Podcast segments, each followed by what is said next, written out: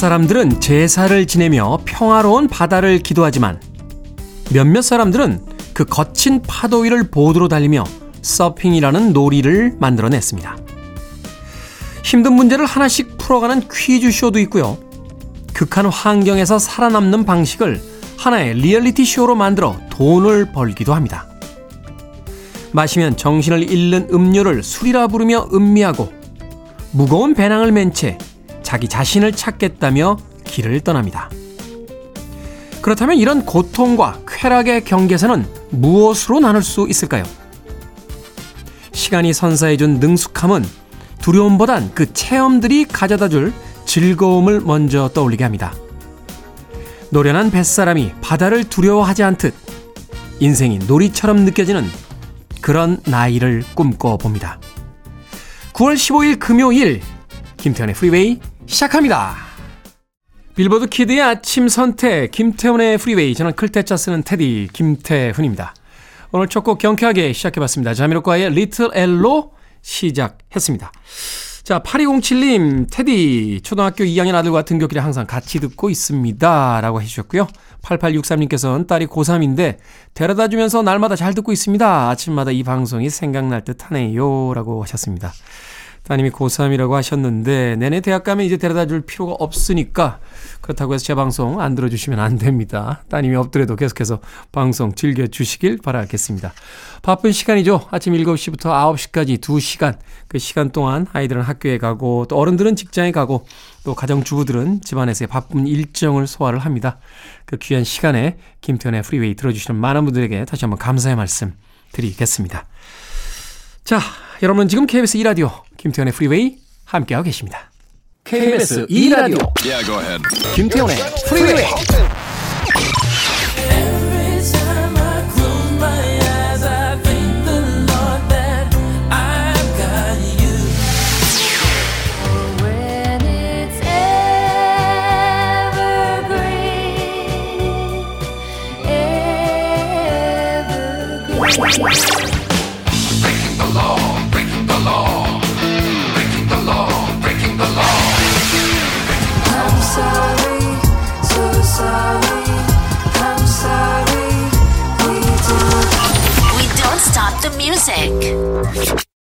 두 곡의 음악 이어서 듣고 왔습니다. 데즈레의 You Gotta Be 그리고 사라 바렐리스의 Brave까지 두 곡의 음악 이어서 들려드렸습니다. 자 K1226239님 잠시 멈추고 음악 들어요. 와 행복이 가득하네요. 테디의 목소리는 옆집 오빠 같아요. 방송 좋습니다. 라고 하셨습니다. 옆집 오빠는 어떤 존재인가요? 옆집 오빠 애매하다. 옆집 오빠가 여러 종류가 있죠. 어, 굉장히 이, 공부를 잘하고 안경 끼고 이렇게 똑 부러져서 어, 야 옆집 쟤 어느 대학 갔대 해서 와 이렇게 동경하게 되는 옆집 오빠가 있고 아이고 저 옆집에 봐라 쟤쟤쟤 봐라 쟤쟤쟤 또 저 늘어진 트레이닝복 입고 또 어디 가니 쟤? 만화가에 가냐? 뭐 하는 그 옆집 오빠가 있는데 어떤 옆집 오빠인지 궁금하네요. K1262394님 0084님께서는요, 출근길 차 안에서 김태훈의 프리웨이를 들었는데, 차에서 내리면 들을 수가 없어 무척 아쉬웠습니다. 그런데 이번에 데이터를 무제한으로 바꿔서 휴대폰을 들고 다니며 듣고 있답니다. 라고 해 주셨습니다. 와, 진심으로 감사한데요. 라디오라는 것은 사실은, 아, 무료로, 물론 여러분들께서 이제 수신료를 내주시기 때문에 무료는 아닙니다만, 그럼에도 불구하고 언제 어디서나 아, 금액에 부담 없이 들을 수 있는 게 라디오인데, 휴대폰으로 듣게 되면서 이제 데이터가 필요하게 됐죠. 그 데이터를 무제한으로 바꿔서 요금까지 더 내주시면서 김태훈의 프리웨이를 들어주신다. 0083님, 네, 그 노력에 에, 모자람이 없도록 최선을 다해서 좋은 음악과 이야기들 들려드리도록 하겠습니다. 0083님, 아, 갑자기 눈물이 확 날라고 하네요. 쉽지 않은데. 그렇죠? 휴대폰에 요금을 바꾼다. 열심히 해야 되겠군요.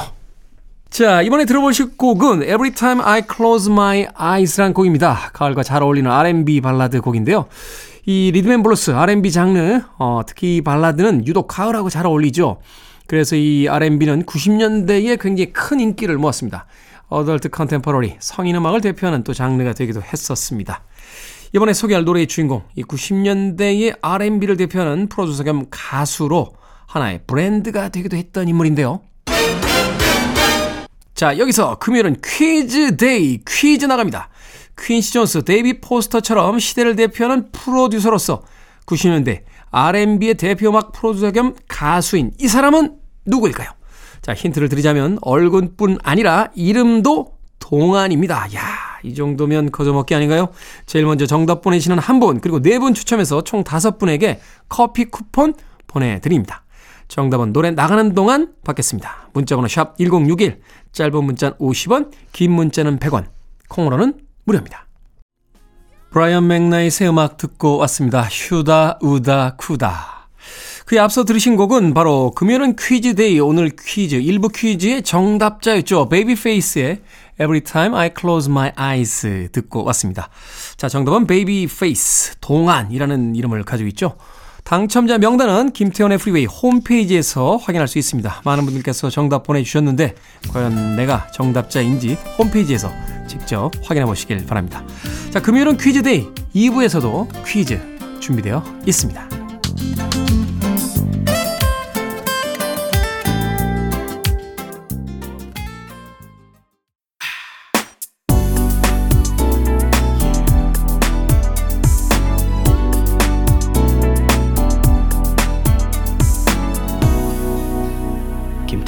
Freeway. 스페인 닥터스의 Two Princess 그리고 칩 트릭의 I Want You to Want Me까지 두 곡의 음악 이어서 듣고 왔습니다. 자, 박봉기님. 사랑하는 아내와의 결혼 기념일입니다. 항상 제 곁에서 밝게 미소 짓는 사랑스러운 아내와 함께 축하받고 싶습니다. 라고 하셨습니다. 행복이 문자 속에서 뚝뚝 묻어져 나오는군요. 결혼기념일 축하드립니다. 사랑하는 아내분께도 제가 축하한다는 이야기 꼭 전해 주시길 바라겠습니다. 자, 2310님, 경기가 너무 안 좋아져서 9월 말 퇴사하게 됐어요. 테디 라디오를 들으며 출근한 날도 며칠 남지 않았지만 언제나 이 시간엔 운동을 하든 재취업을 준비하든 집안일을 하든 함께 하겠습니다. 라고 하셨습니다. 퇴사라는 건 아주 좋은 겁니다. 아, 내 스스로 결정하지 못하고 있는 것을 누군가 결정해 준 것이니까요.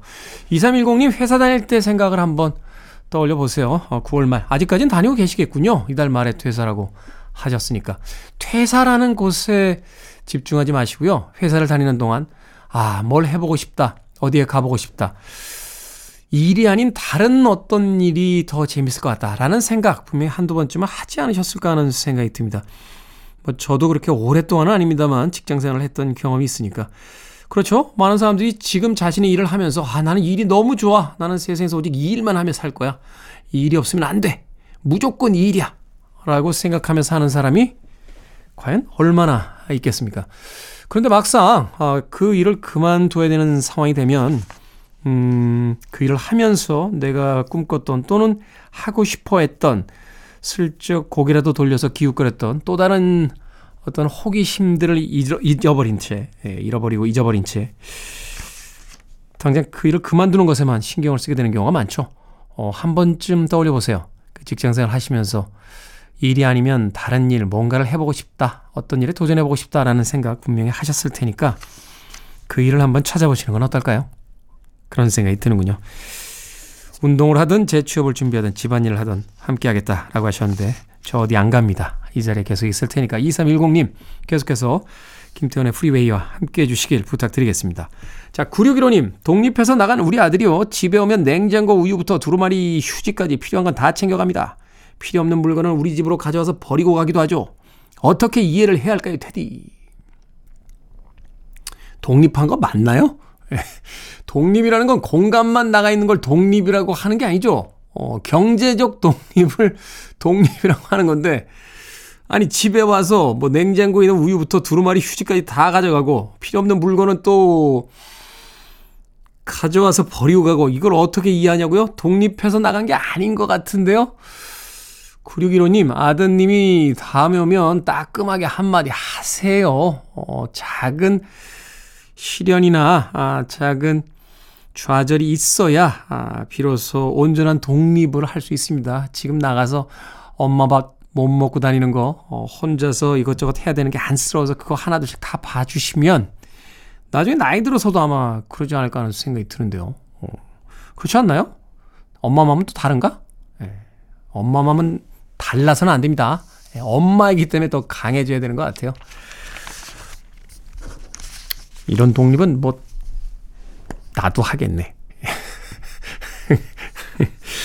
자, 6781님, 세상에 못할 일은 무엇일까요? 세상 못할 일은 없죠. 저는 없다고 봐요. 48살에, 46살에 새로운 도전을 합니다. 저를 응원해주세요. 테디라고 하셨는데, 거 봐요. 46살에도 독립해서 새로운 일에 도전하는데.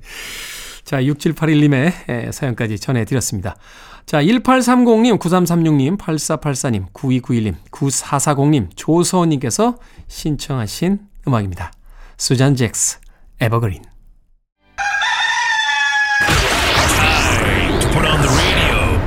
김태훈의. Are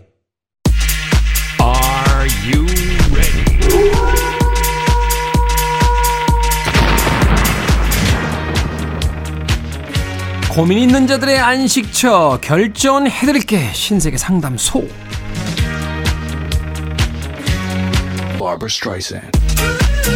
5029님 식빵에 바를 잼을 사려고 합니다. 땅콩 잼을 살까요? 아니면 블루베리 잼을 살까요? 딸기 잼은 있습니다. 땅콩 잼을 사셔야죠. 딸기 잼엔 땅콩 잼을 발라주는 게 궁합이 아주 좋거든요 6602님, 저희 아파트는 지상 주차장밖에 없는데 고민입니다. 우리 동 가까운 곳에는 은행나무 때문에 냄새가 지독하고요. 은행나무 없는 곳은 우리 동과 멀어요. 가깝게 될까요? 아니면 멀게 될까요? 멀게 됩시다. 가을이잖아요. 조금 걷죠, 뭐.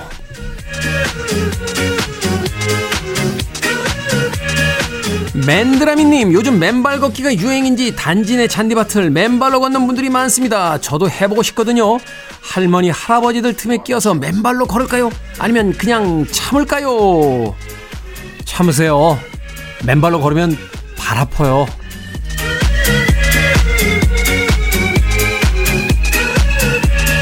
0021님 중학교 1학년 아들이 턱걸이를 4개 한다고 자랑하길래 아빠는 중학생 때 10개 했다고 큰 소리를 쳤더니 조만간 턱걸이 대결을 하자고 합니다. 할까요? 아니면 하지 말까요? 지금은 한 개도 못할 것 같습니다. 그래도 합시다. 아이에게 교훈을 보여줍시다. 중학교 때 10개 하던 사람이 운동 안 하면 어떻게 되는지.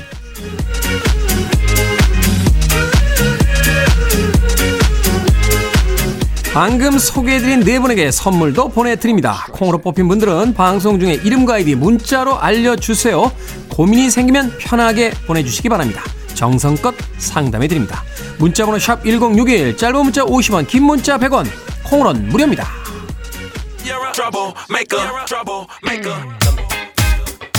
올리머스 피처링 플로라이다의 음악 듣습니다. 트러블 메이커.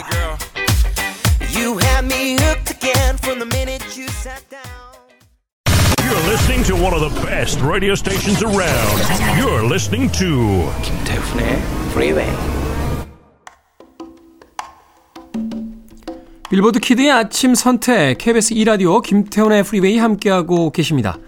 1부 끝곡은 4105님, 유미경님, 박경숙님께서 신청해 주신 다이도의 Thank You 듣습니다. 저는 잠시 후 2부에서 뵙겠습니다.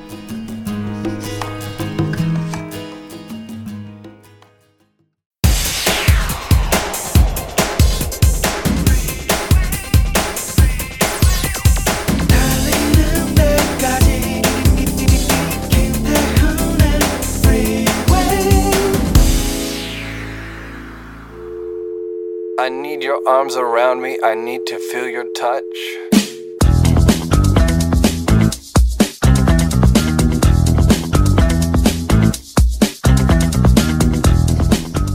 한 시간만이라도 다시 다섯 살짜리 아이가 되고 싶다. 많이 웃고 많이 울고 싶다. 꼭 한 번만이라도 누군가 나를 품에 안은 채 잠들 때까지 흔들어주고 침대까지 안아다 주면 좋겠다.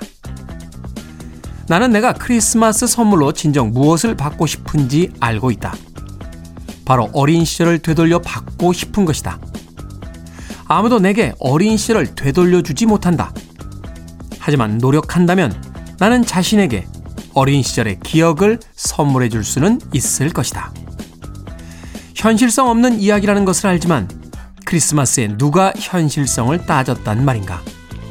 크리스마스는 오래전의 아이, 멀리 사라진 아이를 기억하는 날이요. 지금 내 안에 있는 아이를 만나는 날이다.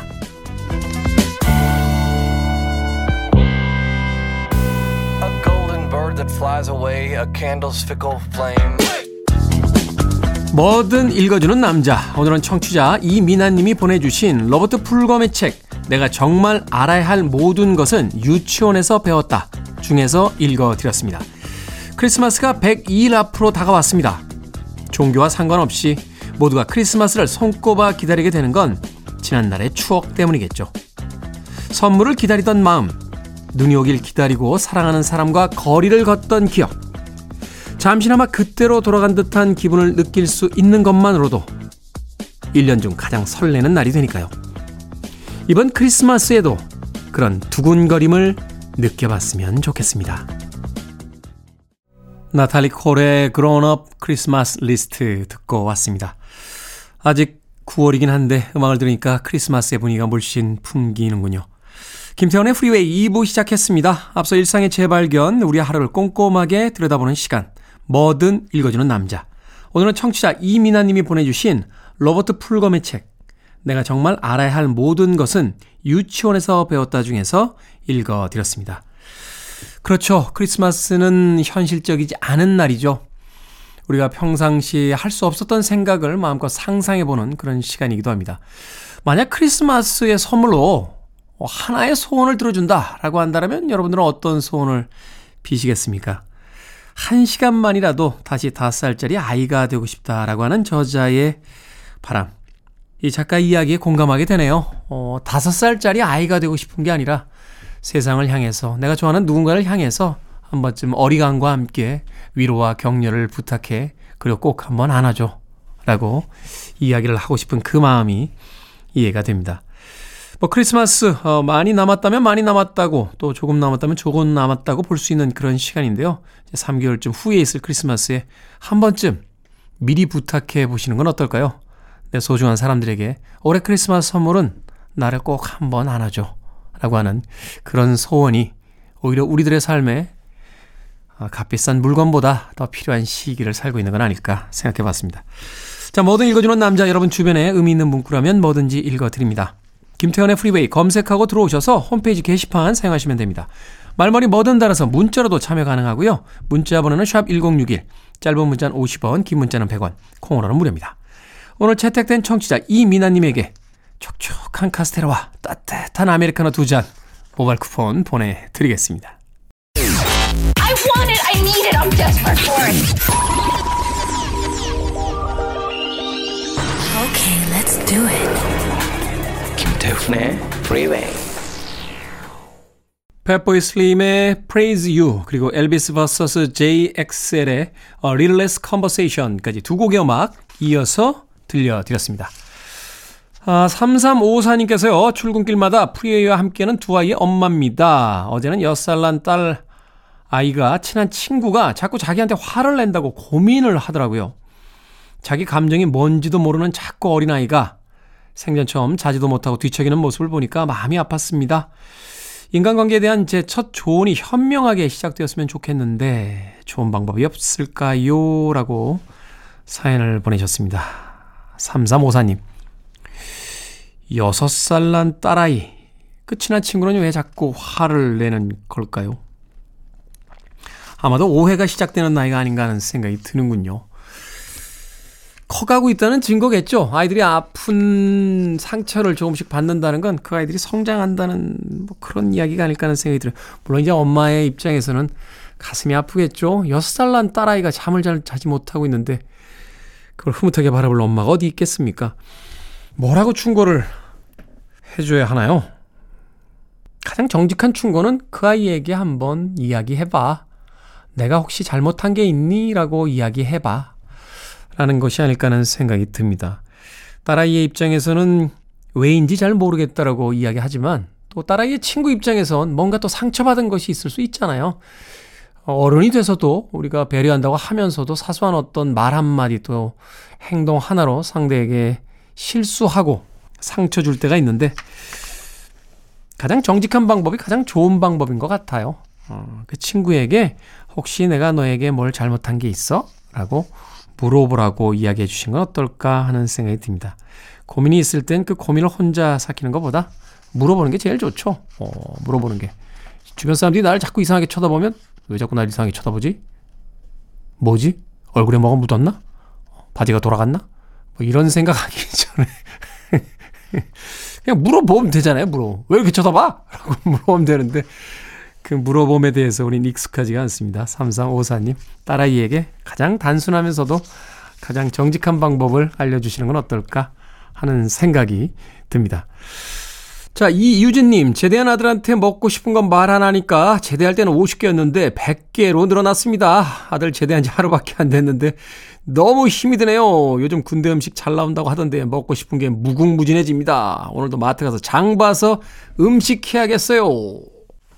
군대 있을 때 먹고 싶었던 게 엄청나게 많죠. 저는 제일 먹고 싶었던 게 바나나하고 갈비였습니다. 제대한 아들은 과연 어떤 음식을 먹고 싶다고 이야기했는지 궁금해지는데요. 마트 가서 100가지 음식 하시려면 장 좀 많이 보셔야 될 것 같아요. 금요일은 퀴즈데이 행운 가득한 금요일의 아침 퀴즈도 풀고 선물도 받아가십시오. 자 조금 전에 제대한 아들 사연 소개해드렸죠. 군대 격언 중에 이런 게 있습니다. 거꾸로 매달아도 국방부에 이것은 돌아간다. 여기서 말하는 이것은 무엇일까요? 최초의 정답자 한 분, 그리고 추첨해서 정답자 네 분, 총 다섯 분에게 커피 쿠폰 보내드립니다. 문자번호 샵 1061, 짧은 문자 50원, 긴 문자 100원, 콩으로는 무료입니다. 거꾸로 매달아도 국방부에 무엇은 돌아갈까요? 노래 한 곡 나가는 동안 여러분들의 정답 받겠습니다. 8318님께서 신청하신 음악이에요. 핑크 피처링 네이트 루스의 Just Give Me a Reason. 핑크 피처링 네이트 루스의 Just Give Me a Reason 듣고 왔습니다.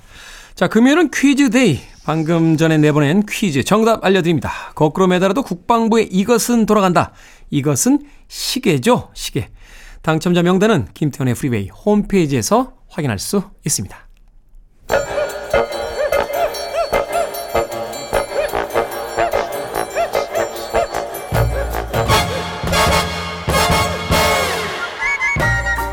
온라인 세상 속 촌철살인 해악과 위트가 돋보이는 댓글들을 골라봤습니다. 댓글로 본 세상.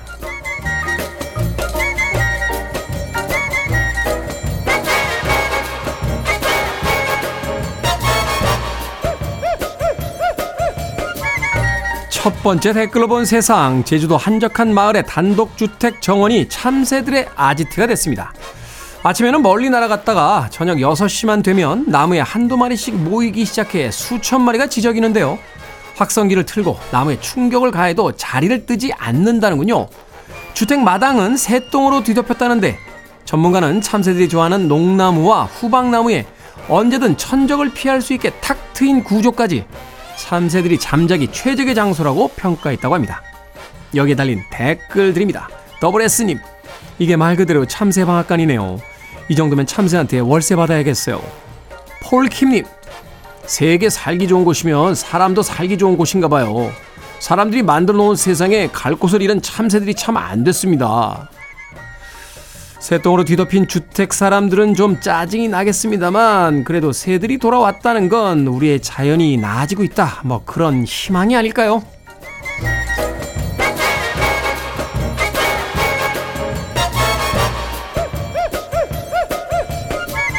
두 번째 댓글로 본 세상. 스웨덴은 이전부터 디지털 도구를 도입해 디지털 교육을 해왔는데요. 하지만 태블릿 PC, 온라인 검색, 키보드를 활용한 교육 방식이 학생들의 문해력 향상을 방해한다 하는 전문가들의 지적이 이어졌습니다. 그래서 스웨덴 초등학교들은 디지털 기기에서 벗어나서 종이와 연필을 사용하는 전통 교육 방식을 재도입하고 있다는데요. 여기에 달린 댓글들입니다. 볼륨님, 공부는 불편하고 느릴수록 잘 된다고 생각해요. 매트님, 언제부터인가 성격이 조급해져서 영화 한 편을 차분히 못 보고 마음에 들지 않는 장면은 끄고 넘기지 않으면 견딜 수가 없더라고요. 아이들은 그런 경험을 최대한 늦게 했으면 좋겠습니다. 새로운 것이 꼭 더 좋은 것은 아니라는 걸 우리는 이제 천천히 깨달아가는 것 같습니다. 종이와 연필의 시대가 다시 찾아오나요? 신은주님의 신청곡 듣습니다. 주다스 프리스트, Breaking the Law.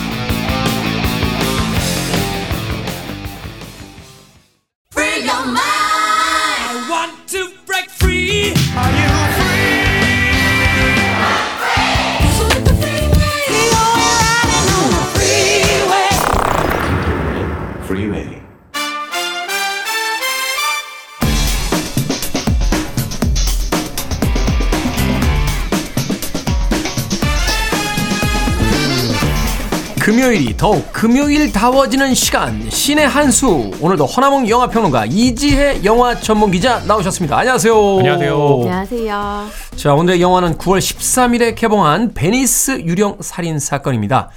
2017년도에 오리엔트 특급 살인 그리고 2021년에 나일강의 죽음을 리메이크했던 이 배우이자 감독이죠. 케네스 브래너가 그 시리즈의 세 번째 아가사 크리스티 원작 영화를 들고 찾아왔습니다. 자 두 분의 평점부터 듣고 시작합니다. 네, 저의 어 베니스 유령살인 사건 평점은요 다섯 개 만점에 세 개. 다섯 개 만점에 세 개. 네 네. 세 개. 네, 재밌게 볼 수 있다. 세 개가 재밌게 볼 수 있다의 평점인가요? 아, 네. 극장에서 네.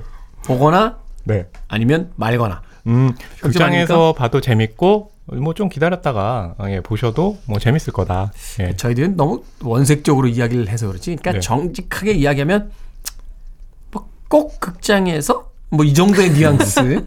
예, 아니요, 그 정도 뉘앙스. 그렇다기보다는 항상 모든 영화는 극장에서 봐야 되는데 그러니까 극장에서 보는 영화 치고는 세 개면 좀 평균적인 완성도다. 아. 평균적인 재미를 가지고 있다.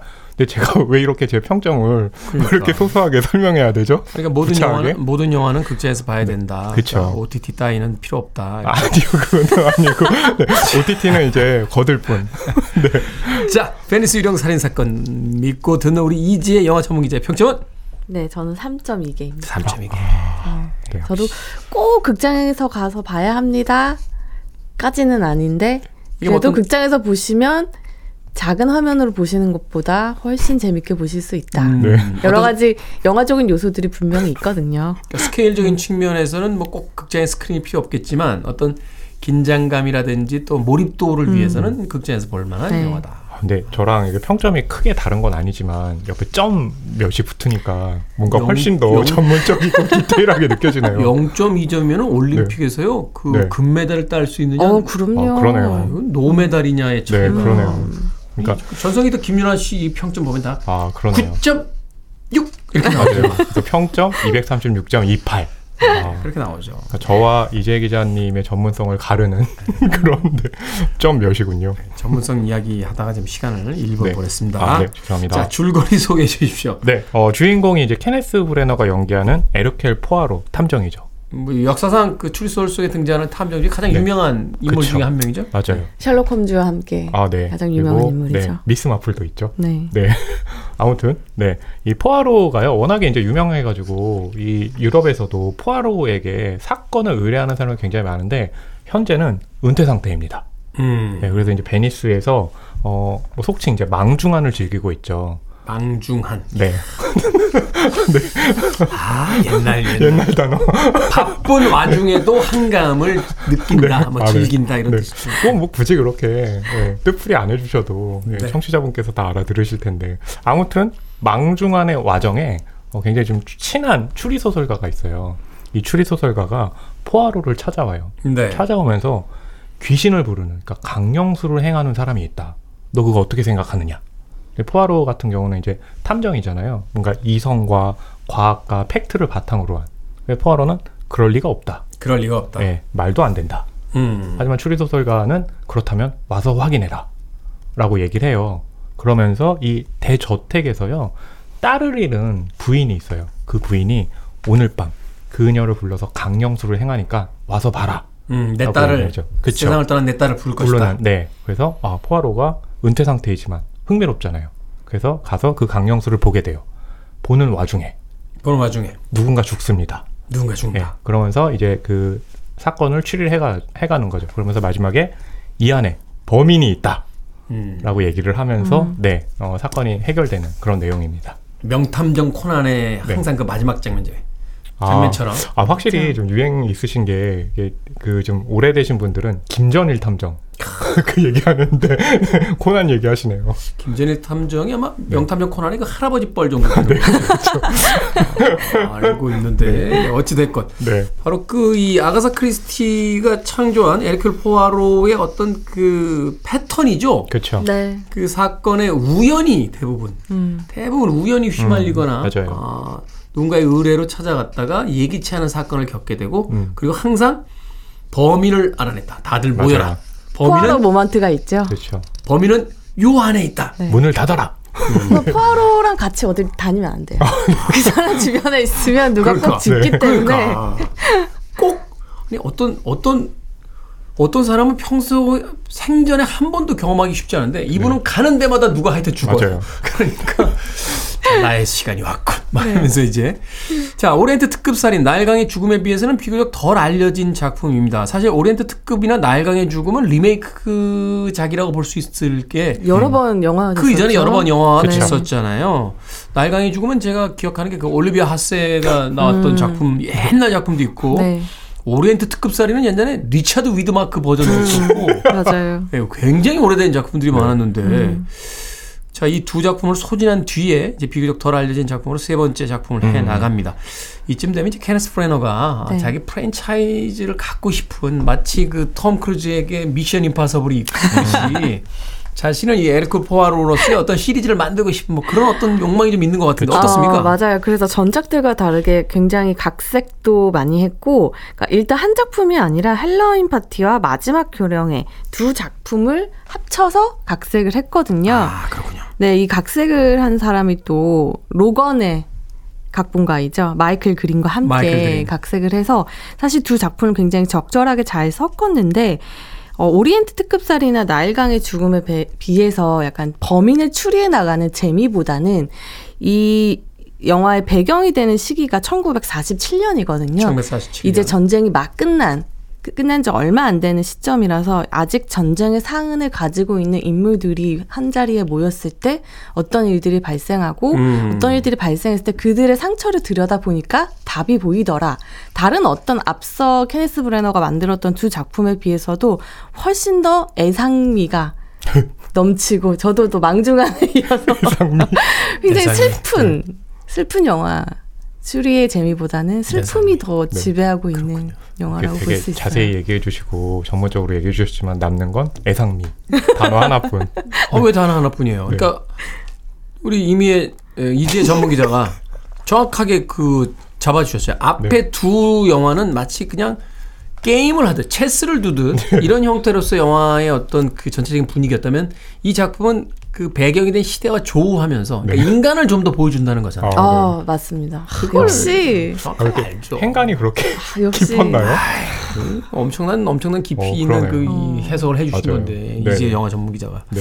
자 범인을 추리나가는 재미 어떻습니까? 어, 역시 어쩔 수 없이 이 영화에서 가장 큰 핵심적 재미는 음, 얼마나 기발한 추리와 얼마나 예상 밖의 이제 그쵸. 인물이 범인으로서 밝혀지느냐. 맞아요. 이게 이제 사실은 어, 이런 장르의 영화의 재미잖아요. 그렇죠. 네. 그리고 이 케네스 브레노의 이 포아로 시리즈 보게 되면 캐스팅들이 항상 화려해요. 그렇죠. 예, 뭐 가령 뭐 오리엔트 특급 살인에는 조니 뎁도 나왔죠. 그리고 또 나일강 그의 죽음에는 원더우먼 원더우먼인 나왔었죠. 갤 가돗이 있었죠. 이름이 그쵸? 기억이 안 났군요. 원더우먼이라니. 네. 원더우먼으로 또 원더우먼이 어디. 나왔어요? 아니요, 아니요. 이제 연기를 했잖아요. 네. 예. 그리고 이번 영화 같은 경우는 뭐 제이미 도넌도 나오고 무엇보다 이제 양자경 양자경. 배우 출연하거든요. 그러니까 이게 화려한 캐스팅이라는 이유는 뭐냐면 모든 용의자들이 그만큼의 어떤 어, 나쁜 사실들을 갖고 있고 범인으로서의 가능성도 있다. 아 이거 어떻게 추리할까라는 것을 관객들에게 인지를 시켜주는 거죠. 생각해보니까 그러네요. 이렇게 모든 사람을 한 공간에 모아놓고 범인은 과연 누구인가 이런 네네. 게임을 다루는 영화인 경우 음. 이게 사실은 캐스팅에서 무게의 어떤 차이가 생기면 저 사람 잘 모르는 사람이고 그쵸. 당연히 저 사람이 범인이겠지 이렇게 생각하게 되는데 스포일러가 될 수도 맞아요. 있죠. 그렇죠. 네. 그러니까 이 각각의 조연급 클래스들의 그 말하자면 무게감이라든지 네네네. 이런 지명도가 어느 정도는 그 평이하게 그러니까 음. 평균적으로 나와야 네. 그렇죠. 그래야 과연 누가 범인이지 하는 그리고 생각을 하게 된다. 항상 용의자가 10명이 넘잖아요. 그러니까 관객들이 그 캐릭터가 많으면 어 저 사람 누구야? 음. 어디 나왔던 거야? 음. 인지하기가 쉽지 않은데 그래도 지명도가 있다면 네, 인지하기가 좀 그래도 쉬워지는 거죠. 그렇군요. 자, 음악 한 곡 듣고 와서 어, 과연 이 베니스의 유령 살인 사건은 어떤 방식으로 어, 범인을 추격해 가는지 추리해 가는지 좀더 알아보도록 하겠습니다. 어, 영화에 수록된 곡은 아닌데요. 어, 좋은 음악이라 오늘 한 곡 골라봤습니다. 잼의 데이 듣습니다. 음악의 분위기가 마치 그 음산한 어느 저택에서의 살인 사건을 아, 수사하는 그 추리물에 잘 어울리는 것 같습니다. 잼의 데이 듣고 왔습니다. 빌보드 키드의 아침 선택, KBS 2라디오, 김태훈의 프리웨이, 씨네한수, 허남웅 영화평론가, 이지혜 영화 전문기자와 함께 영화 베니스 유령 살인 사건 이야기 나눠보겠습니다. 자, 그러면 범인은 누굽니까? 범인은 누구죠? 범인은 누굽니까? 그걸 알려주시고 가셔야죠. 네. 어, 범인은 누군지 알려줬다가 저 다음 주부터 이 자리에 못 나올 수도 있을 것 같아요. 자, 배우들의 연기 어떻습니까? 이런 영화일수록 이제 연기들의 어떤 긴장감, 서로 이제 맞부딪히는 씬들, 그냥 소위 이제 그 붙는 씬이라고 하죠. 그쵸. 이 씬에서의 어떤 팽팽한 긴장감이 영화의 어떤 그 어, 밀도로 이제 만들어내게 맞아요. 되는데.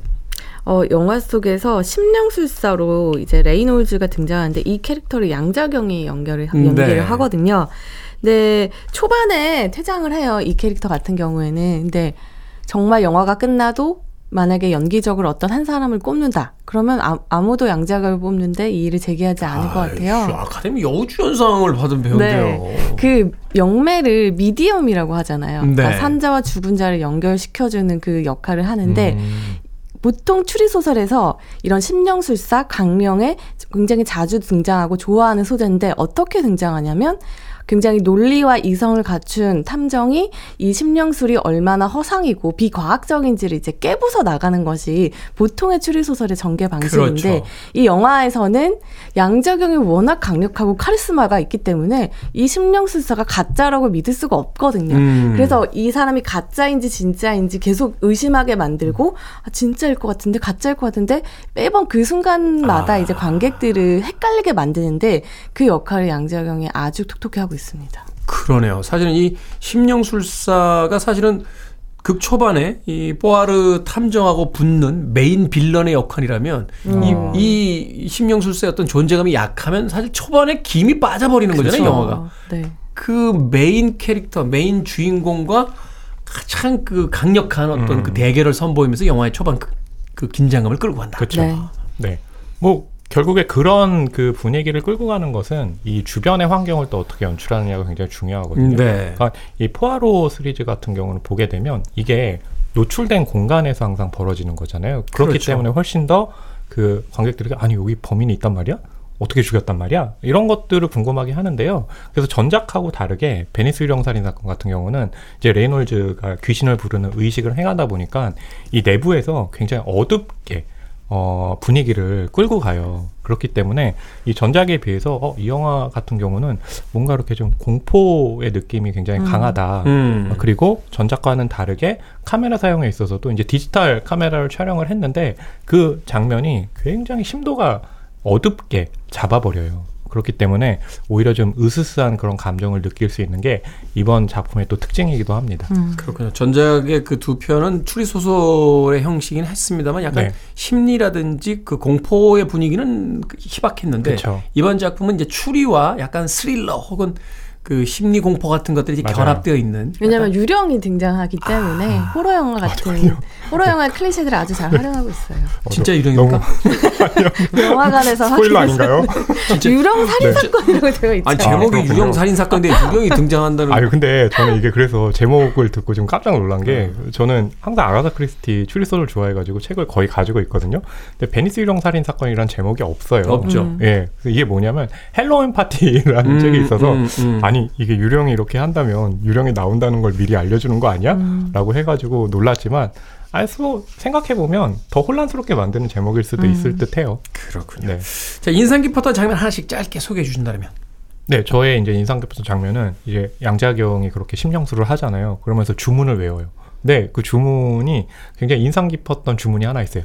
listening 얘기하면서 막 또 얘기하고 listening 들으라고. 예, 뭐냐 하면 이제 귀신이 어디서 나올지 모르는데 들어라. 이 귀신이 억울한 사연이 있으니까 이걸 들어라. listening 하는데 그 양자경이 하니까 훨씬 더 음. 예, 관객 입장에서는 으스스하고 어 정말 저러다 귀신 나오는 거 아니야? 아, 하는 느낌을 주는 거죠. 네. listening, 아, 네네. 그렇게 하면 뭐 별로 이렇게 네, listening. 나오진 않겠네요. 자, 우리 이제 영화 전문 기자는. 어, 저는 이 영화에선 유령, 심령술, 강령의 이런 말을 썼는데 이게 어떻게 보면 굉장히 한국인들에게 친숙한 일들이에요. 왜냐면 네. 우리는 전래동화에서부터 귀신이 원한을 가진 귀신이 그걸 풀기 위해서 사또한테 가서 자신의 억울함을 고하잖아요. 그 장화홍련전이 대표적인 거잖아요. 그렇죠. 그런 이야기에 익숙한 우리들한텐 저 귀신한테 분명히 억울한 사연이 있을 것이다.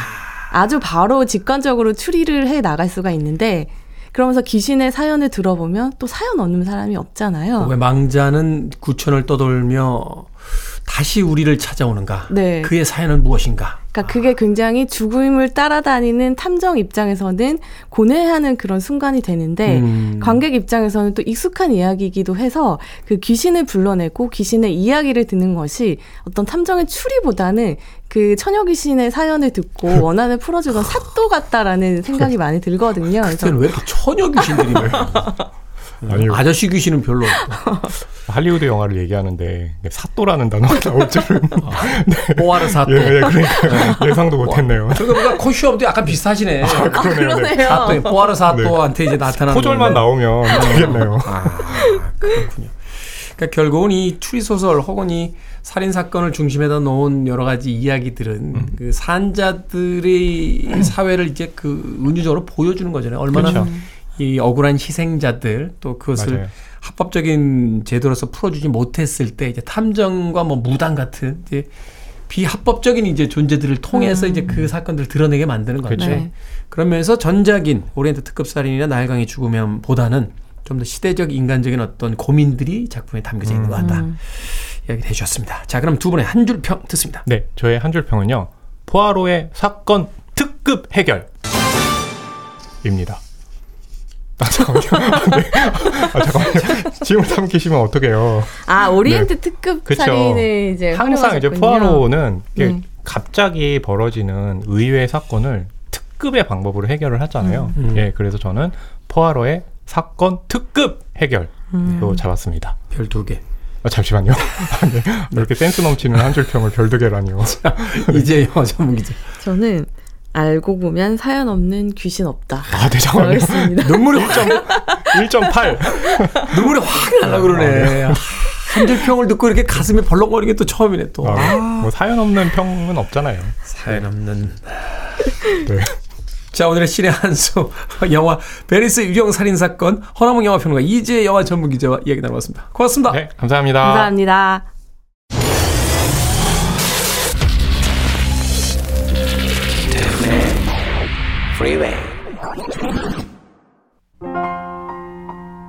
KBS 2라디오 김태훈의 프리웨이 오늘 방송 여기까지입니다. 오늘 끝곡은 닐 다이아몬드의 September Moon 듣습니다. 편안한 하루 되십시오. 전 내일 아침 7시에 돌아오겠습니다. 고맙습니다.